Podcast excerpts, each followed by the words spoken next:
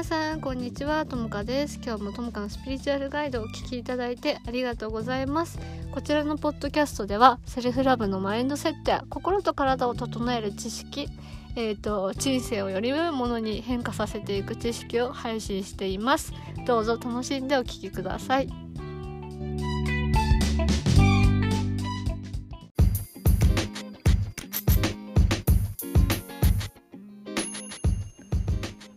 皆さんこんにちは。ともかです。今日もともかのスピリチュアルガイドをお聞きいただいてありがとうございます。今日もやっていきたいと思うんだけど今日は過去の恋愛の話をねちょっとしようと思います。私がメンヘラだった時代。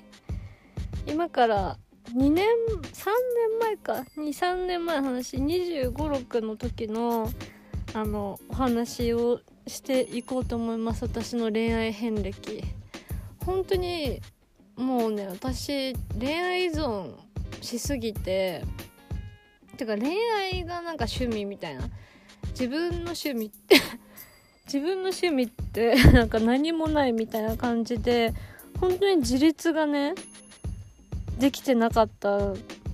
だけど、まあ、自立っていうか自立しすぎてて恋愛依存しちゃったみたいな部分があったんだけどでまず初めに私がどういう風に育ってきたかっていうねそれは関係してるからまずシェアをするね。あの私はあの母。これあの家庭環境は結構恋愛依存と関わってくるかお話しすると私は母にすごい期待をされてまず育ちました。かなり。で母は自分の叶えられなかった夢を私で叶えようとしてたのね。だから期待とかなんか本当に親子の共依存って感じだったんだけどお母さんがすごい私をまあ必要としてたんだよね。なんか話を聞いてくれるいい娘役を求めてたりとかお母さん大好き大好きって言ってくれる安心させてくれるまあ相手が私でうちのお母さんって友達があんまりいないの。いなくってだから何て言うの？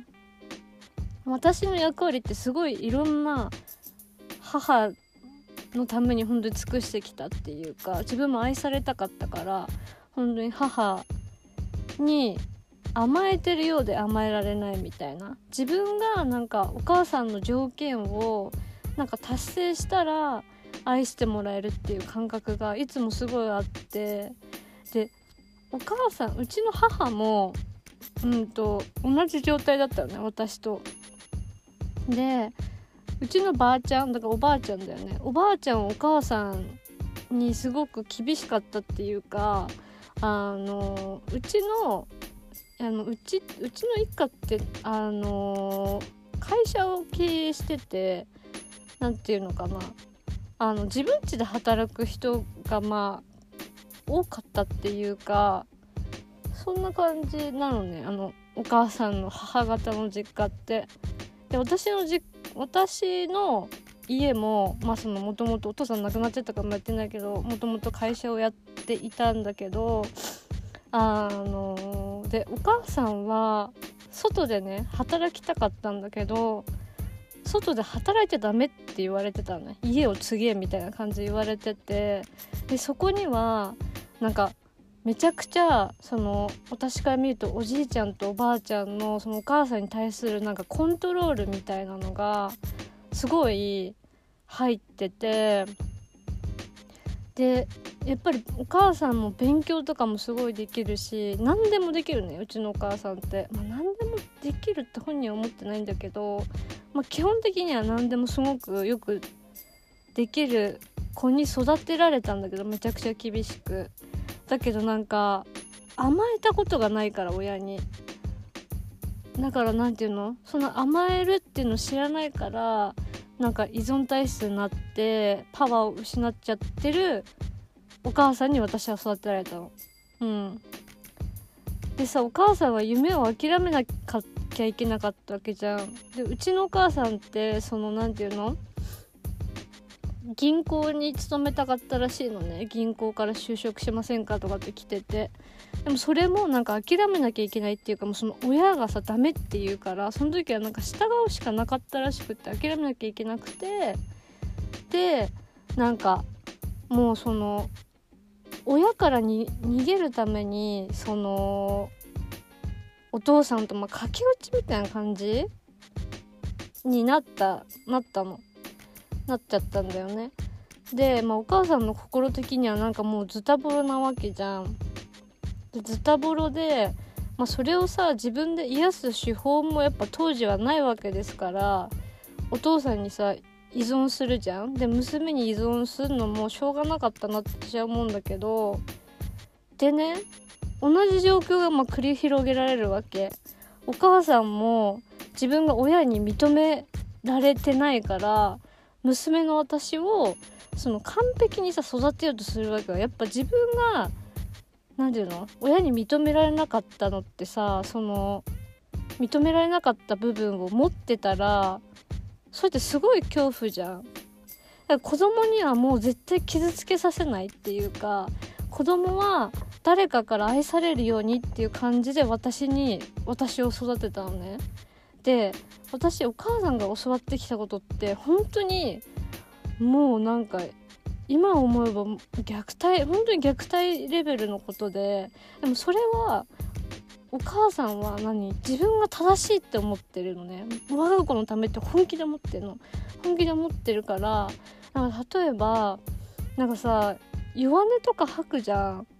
弱音とか吐いてもうちのお母さんってそれにね共感しないの。なんかそう感じたんだねとか一言もなくてなんかそのさ「えコーチングですか? 」みたいなさなんかアドバイス全部返ってきちゃうのね。なんかこうした方がいいんじゃない？こうした方がいいんじゃない？みたいな。じゃあ次これだね。みたいな。もうなんか休む暇もなく次の課題がなんか小さい頃からまあ出されるみたいな感じでになんかなっちゃうの。で子供だからさそんなにさなんか理解するさ力もさないわけじゃんこっちは。でえそあだでそこで私が学んだのはあなんか自分の意見って持っちゃいけないんだって思っちゃったのね。自分の意見ってこういう風な考えでなんか正さなきゃいけないんだって思うようになったの。でなんかお母さんの答えとかなんか周りの答えがいつもすごく正しいようになんか感じていて本当になんか自分っていうものをなんか決して生きてこなきゃいけなかったのね。うん、でなんかそのやっぱりお母さんが人から認められたい欲がさ強いからさなんか私も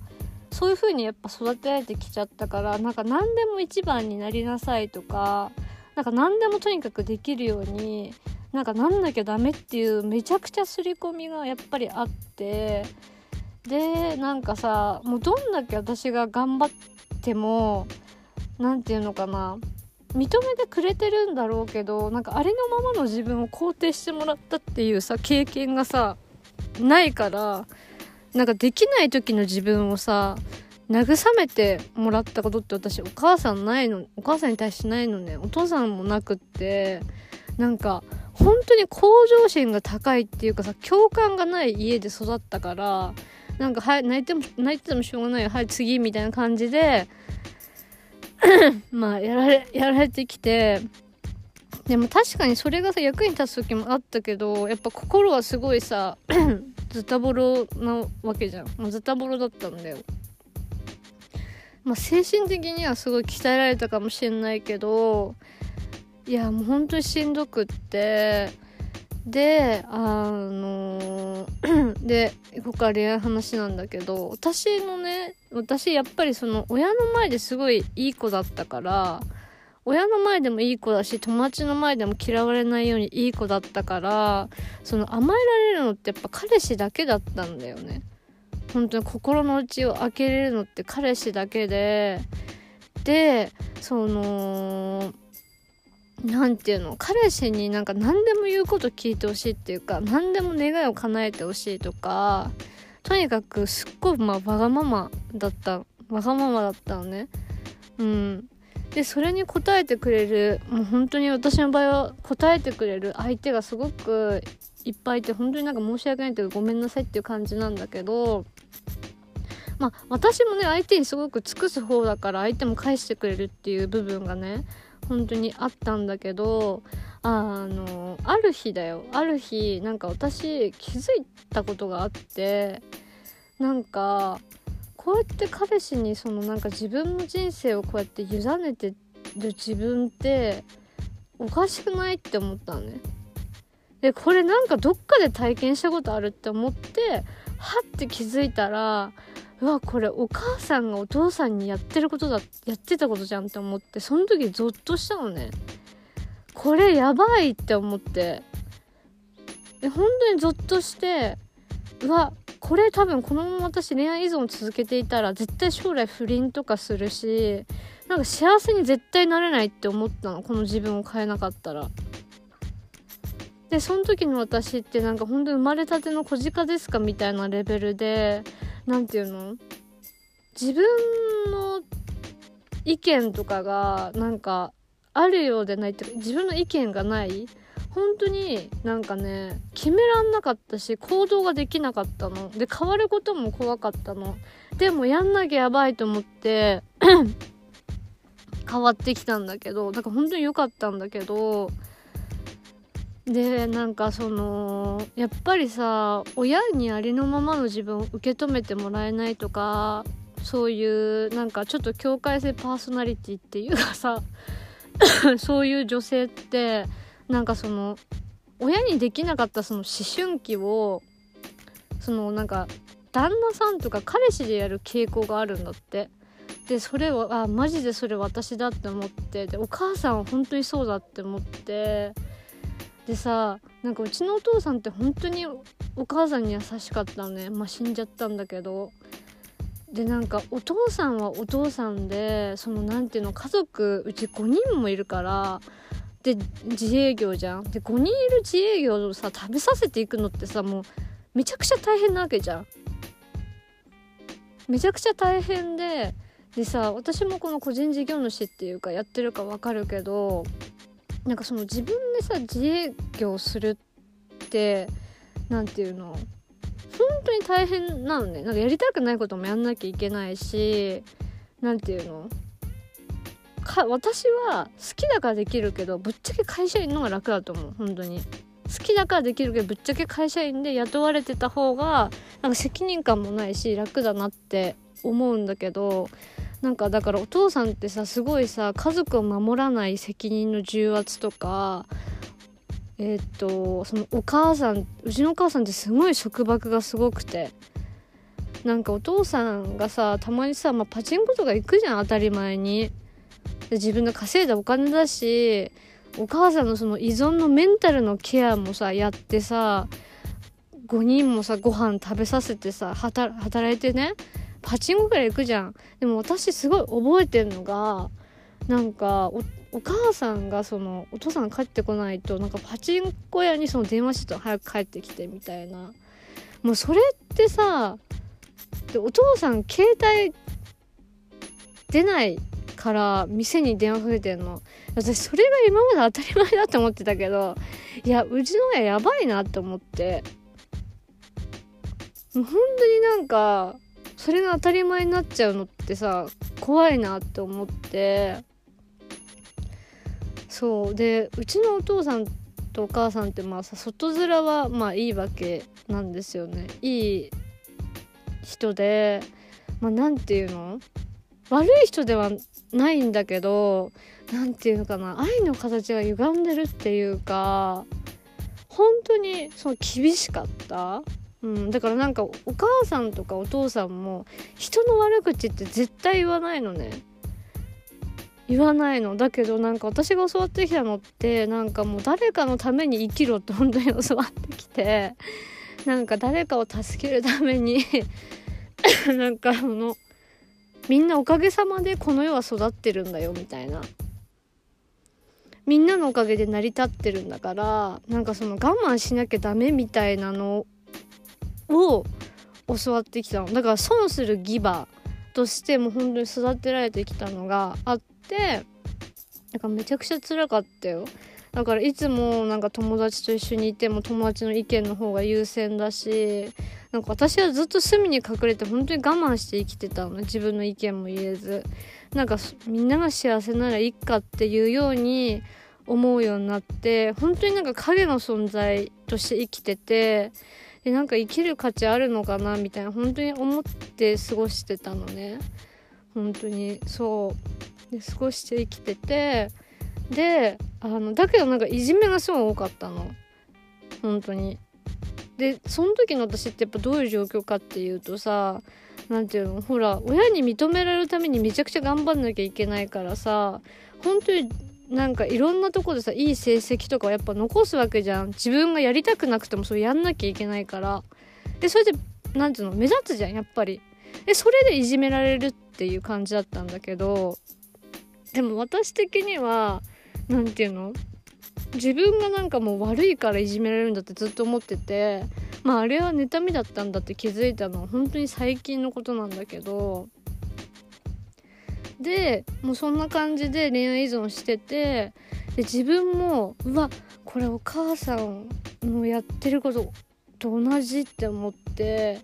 でその時にもうもうかなんていうの付き合ってる彼氏に超申し訳なくなってもうそれでね別れを告げたんです。別れ告げてもう私自分の人生をちゃんと生きなきゃダメって思ってもう絶対お母さんみたいになりたくないって思って向き合い始めたのがきっかけであの自分らしく生きるためにその自分の選択をさしていかなきゃいけなくて私の場合は自分を取り戻さなきゃいけなかったんだよね。でそこでそのヒーリングのセッションに 出会って恋愛依存っていうか共依存とかのテーマをすごい自分を愛することであの取り戻してきたところはあるんだけどマジでねメンヘラだった メンヘラ具合がやばかった。生理前とかも感情爆発してたしなんか本当に生きてるのが辛くてなんかどんだけ頑張ってもどんだけなんか自分を偽ってもなんか誰も理解してくんないし誰も愛してくれないじゃんみたいな。何なのこの世界って。本当に思ってたのね。うん。で今一周回って気づくのって気づいたのってさあなんか私たちって生まれた時からそのもう完璧っていうかパーフェクトな存在で例えばだけどお父さんとお母さんが自分のことを十分だと思ってなくってもし恐れの世界観で、ね、世界を見てて娘とか子供を守ろうと思ったら何ていうのその不安な方からもうこの世は危険だよってなんか教えられてさなんか狭い空間にその閉じ込められちゃうその自分に育ってもしょうがなかったなって本当に思ってる。うん。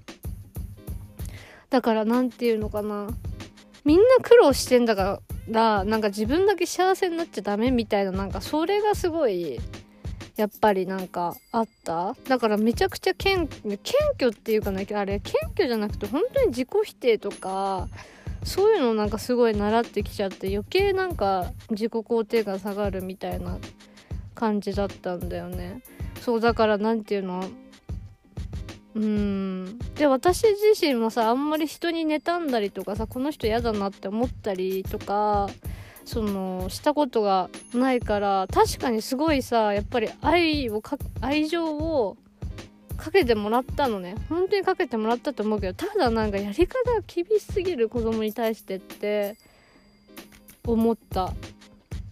本当にねそんな素晴らしい人になれませんよっていうなんか。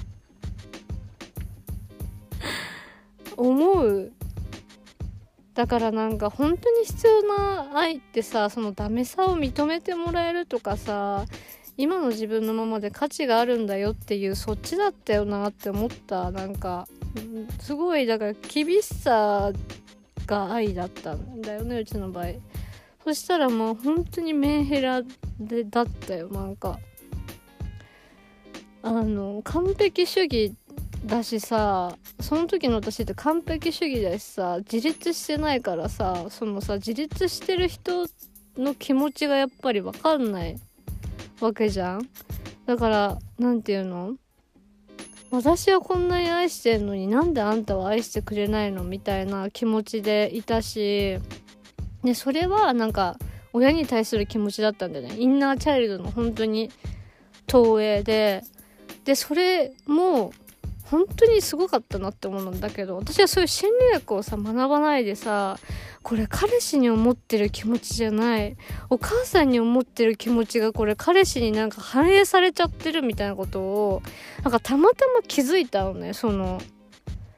本当になんか深うんそう気づけてでそれで心理学とか勉強するじゃん。そしたらなんかそのやっぱりインナーチャイルドの投影って言って心の傷をやっぱ誰かに癒してもらおうとしちゃう。でそれでなんか人間関係がうまくいかないっていうか本当は例えばだけど嫌な相手とかっているじゃん。その嫌な相手って実は本当に昔のインナーチャイルドで親で親に思ってたこととかさ相手に求めちゃうことって本当は相手に求めてんじゃなくてその親に求めてたことを今も求めてるみたいな状況になってて私もあこれはさ良くない。これは自分で癒すもんなんだって思ってそれでなんかヒーリングのセッションを取るようになったし当時のさ私ってさどんだけしんどくてもお母さんに言えなかったのね。なぜならお母さんってなんか助ける能力が本当にないなって思っていてで私が欲しかった助けってなんかその厳しい答えじゃなくてなんか本質っていうかなそういうとこをやっぱり学びたかったのね。でお母さん自身もさそのお父さんが亡くなって子供をさ5人育てなきゃいけないわけじゃん。自立してないのにだよ。やばくない？本当にやばくない？ってか本当にやばかったのねうち。でえお母さん一回も働いたことないわけじゃん。あないのね。外で。でなんか箱入り娘ですみたいな。世間のこと何も知ら知りませんみたいな。本当にうちのお母さんってプリンセスみたいななんか本当に女なんですね。なんか本当に世間を知らないみたいな。本当に知らないの。社会に出てないから。本当にプリンセスで何て言うの？もう何て言うのかな。すごいキラキラ世界と闇の世界を行ったり来て来たりしてるようななんか女なの。本当に人のことはすごいすぐ信じちゃうんだけどそれで裏切られてなんか落ち込んでるみたいななんかもう少女みたいな人なのうちのお母さんって。今だんだんなんか少女感が抜けてきたけどで私もその少女みたいなとこがあったの。でそれが本当にあ良くないこれはって思って私レディーになんなきゃいけないって思ってもうもう自立したいって思ってさもう自分でどうにかできるようになりたいって思ってもう恋愛に振り回されるのがもう嫌だってなって自分に振り回されるのも嫌だ誰かに振り回されたくないうわーってなってあの今に至るんだけどそうだからさ弱音吐いたりさ巻いたりさなんかするのって大事なんだなって思って。うん。なんか親がいっぱいいっぱいだとやっぱ子供もいっぱいいっぱいになっちゃうよなって思って。まあしょうがないまあねしょうがないなって思うんだけどさ、まあ、子供育てるってほんと大変だなってマジ理解した。ほんと自立したから分かることでなんか私自立しなかった時代も親に本当に恨みの気持ちとか正直超あったのね。なんかもう育てられないの産むんじゃねえよって本当に思ったりしてた。もう本当に。でもその気持ちをさなんかさやっぱりさ分かってもらえなくて、まあ、これ本当に毒毒親あるなあるなんだけどお母さんのが大変なのにとかってお母さん言ってくるのね。でその時に私が思ってたのは「えお前親だろ?」って本当に思っお前親なのにそういうこと言うのみたいな。あんた私の親じゃないのって本当に思ってたんだけどでもさ何て言うの？本当に今 私も成長してね思うけど人一人育てるのって超大変なんだよ。本当に大変だなって今ならわかる？でなんかさ私たちの母の時代ってさその女性が女性らしく生きる価値って本当に子育てとかもうそういうところでしかなんか活躍を認めてもらえないっていうかもう女は家事育児っていうのがさ仕事みたいな人がすごく多かったんだと思うの。でだから本当にやりたいことをできてる昔の女性って本当に一部だなって思うのね。でその反動からさ何ていうの子育てをしてさ子育てとかさ家事育児ってさ認められないわけじゃんなんかやって当たり前ってすっごいまだあると思うの。でそれでさなんか生きててみそりゃさなんかさ心と体がすり減ってもしょうがないなって思ったの。うん、でだから親を憎む気持ちがある人は別に本当にそれ憎んでいいのね。なんかその自分の気持ちが済むまで本当に思いっきり憎んで憎んで憎んで悲しみに寄り添ってあげてその浄化してあげてほしい。だから自分が何を感じてもいいんだけどなんかその感じた後にさ自分がやんなきゃいけないことって自分が幸せにしていくことだし何て言うの？何て言うのかな。もう相手をさ憎み切った後って必ず前を向いてほしいなって思うのね。憎んでもいいから。でなんか私たちがさこれから抱えていく問題っていうか解決していく問題ってやっぱ自分らしさをさ取り戻してってなんか女性の社会進出じゃないけどなんか女性が本当に幸せであることって社会にとって影響がすごい大きいと思うの私は。で家庭の中でもお母さんが機嫌がいいか悪いかで本当に家庭の不和って全然違うと思うのね。だからその何て言うの？女性がパワーを取り戻して自分らしく生きていくっていう社会になんかしていくこと？まず自分がそのロールモデルにそれぞれがなることが私はその本当の問題解決だと思ってるのね。だからみんな一人一人が本当に自分のやりたいことをしてとか自分の生きたいように生きて自分が幸せになることが本当に社会的にもいい影響を与えるっていうのが本当の何て言うの？意識っていうか本質だろうなって思う。だからそのなんか毒親がさどうとかっていうなんかいろんななんかなんていうのネガティブな記事があるけどもうさ起きちゃったことはさもうしょうがないの。歴史とか時代でだからそこから私たちは何学ばなきゃいけないかなわけじゃん。なんかそこでなんかこういう子育てはダメとかなんかこうだこうだって言ってる場合じゃなくてそこから私たち何学ばなきゃいけないと思うっていう部分が大切なわけじゃん。で私が思うのはみんながそれぞれ自分の人生責任を持ってちゃんと自分を強く持って自分らしさを体現していくこと自分の幸せを本当の意味で掴み取ることが本当に必要だなって思う。本当の解決策って私そこにあると本当にずっと思ってて今日も京都って声を上げてるんですけど皆さんはどう思いますか？っていう話で。なんかさなんそのあれが悪いとかこれが悪いってなんかぶっちゃけ解決策になんかなんなくない？なんないなって私は思うんだよね。だってなんかもう起きちゃったことはもうしょうがないじゃん。なんかまああれだよ。何て言うの？そのさ恨むなって言ってんじゃないの。本当に恨む気持ちもわかるしなんでって思う気持ちも本当にわかるの。そうなの。本当になんでなの？なんでなんですかなの？でもそれの気持ちをさ、まあ、感情的になってそれを解消するのと相手をまた責めて自分のパワーを失うのは違うわけじゃん。そこから何を学んでよしうちは今日から前向きに生きるってなるのか、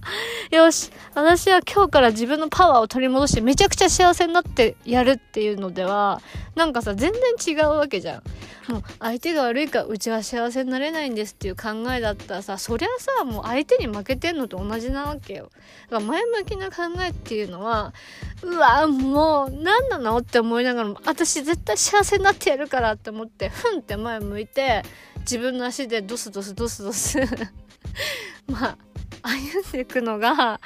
いいかなって思う。私はそうしてきた。しそれが私の中で正解だったしみんなの中の正解もそうだよっていうのを言いたい。